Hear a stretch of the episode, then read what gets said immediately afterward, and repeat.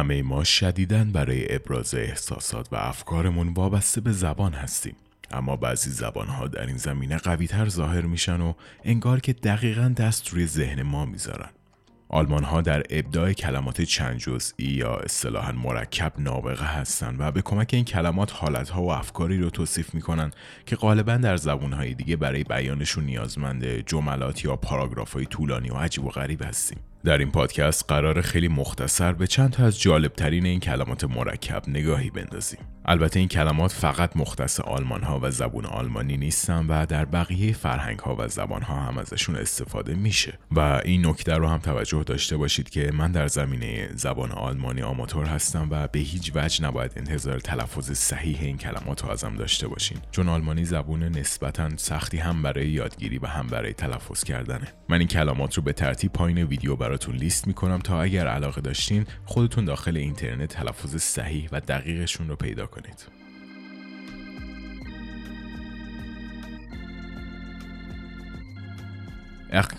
نوت این کلمه که وحشت از توضیح دادن ترجمه میشه حکایت از شرایطی داره که شاید همه ما کمابیش داخلش گیر افتاده باشیم. این کلمه بهترین توصیف برای موقعیت هایی که ما در حال انجام کاری که نباید انجام می شده بودیم و توسط شخصی که نباید ما رو می‌دیده مشاهده شدیم. در اون لحظه هیچ توضیح یا بهانه‌ای به ذهنمون نمی‌رسه. در معنای جامعتر این کلمه اشاره به وقتهایی داره که می‌فهمیم برای سوالات بزرگ زندگیمون هیچ جواب و توضیحی نداریم و به همین خاطر هم دچار بحرانهای شخصیتی و روحی میشیم.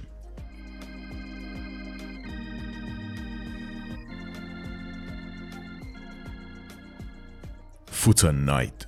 نمی‌دونم تا حالا شده با دوستاتون به رستوران یا حتی یه کافه ساده بریم و بعد از سفارش دادن غذا متوجه بشین که غذای دوستاتون چقدر بهتر و خوشگلتر از غذای شماست. و تا سرحد مرگ دلتون می‌خواد یکم ازش بچشید. خب این کلمه که به حسادت غذایی ترجمه میشه دقیقا توصیفی برای حال اون لحظه شماست. این کلمه به ما میگه خیلی مواقع با نگاه کردن به بقیه متوجه میشیم که تصمیم اشتباهی گرفتیم و این تصمیمات فقط شامل سفارش رستوران ها نمیشه.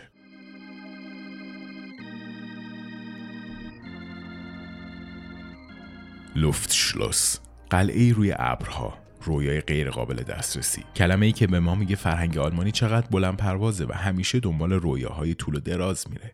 اما در عین حال ته قلبش می‌دونه که رسیدن به بعضی چیزا غیر ممکنه.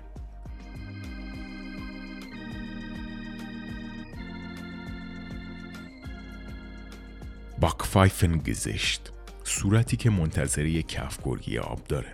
محبت و سخاوت در حق دیگران وظیفه تک تک ماست. اما زبان آلمانی صادقانه به همون یادآوری می‌کنه که بعضی مواقع در زندگی شاید بهتر باشه اخلاق خوبمون رو برای چند لحظه کنار بذاریم و با کف دست به استقبال صورت یه نفر بریم.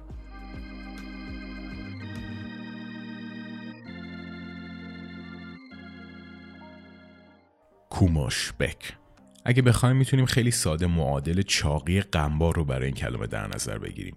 کلمه این که می‌دونه اکثر اوقات وقتی یه نفر با تمام وجود توی منجلاب غم یا استرس میفته یخچال خونه و خوردن تبدیل به بهترین همدمش میشه.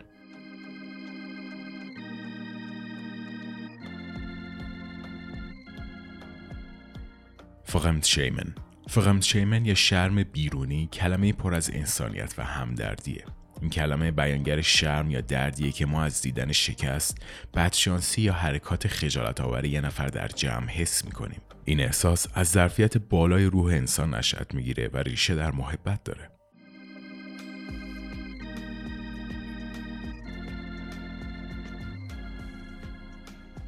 ولتشمرتز این کلمه که میشه گفت تقریبا خستگی از دنیا معنی میده کلمه که نشون میده ما بعضی مواقع از شدت غم و ناراحتی دیوانه میشیم. اما نه به خاطر فلان شخص یا فلان اتفاق بلکه صرفا به خاطر وجودمون توی این دنیا. برخلاف شادی و نشاد قصه و ناراحتی بعضی مواقع کاملا بیدلیل به ما هجوم میاره. شاید به خاطر اینکه به قول هورس والپول دنیا برای افرادی که احساس می‌کنن یه تراژدیه.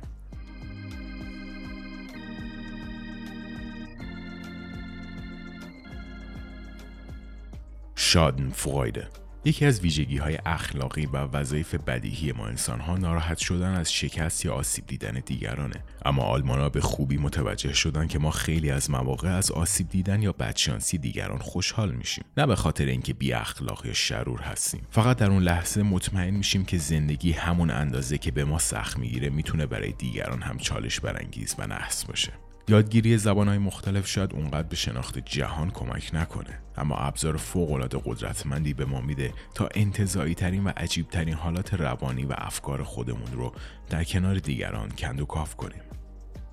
امیدوارم از این پادکست لذت برده باشید. اگر به یادگیری زبان آلمانی علاقه من هستین یا کلا تو فکرتون بوده که دنبال یه زبان جدید برید؟ در پایین ویدیو من آدرس یک کانال تلگرام رو گذاشتم. این کانال متعلق به یکی از اساتید گرامی بنده هست و ایشون در دوران کرونا تصمیم گرفتن که به صورت رایگان این زبان رو آموزش بدن. بدون هیچ هزینه یا دوره آموزشی یا دیویدی یا غیره و غیره. بنابراین اگر علاقه داشته باشین خیلی راحت می‌تونید مراجعه کنید و از محتوایشون استفاده کنید.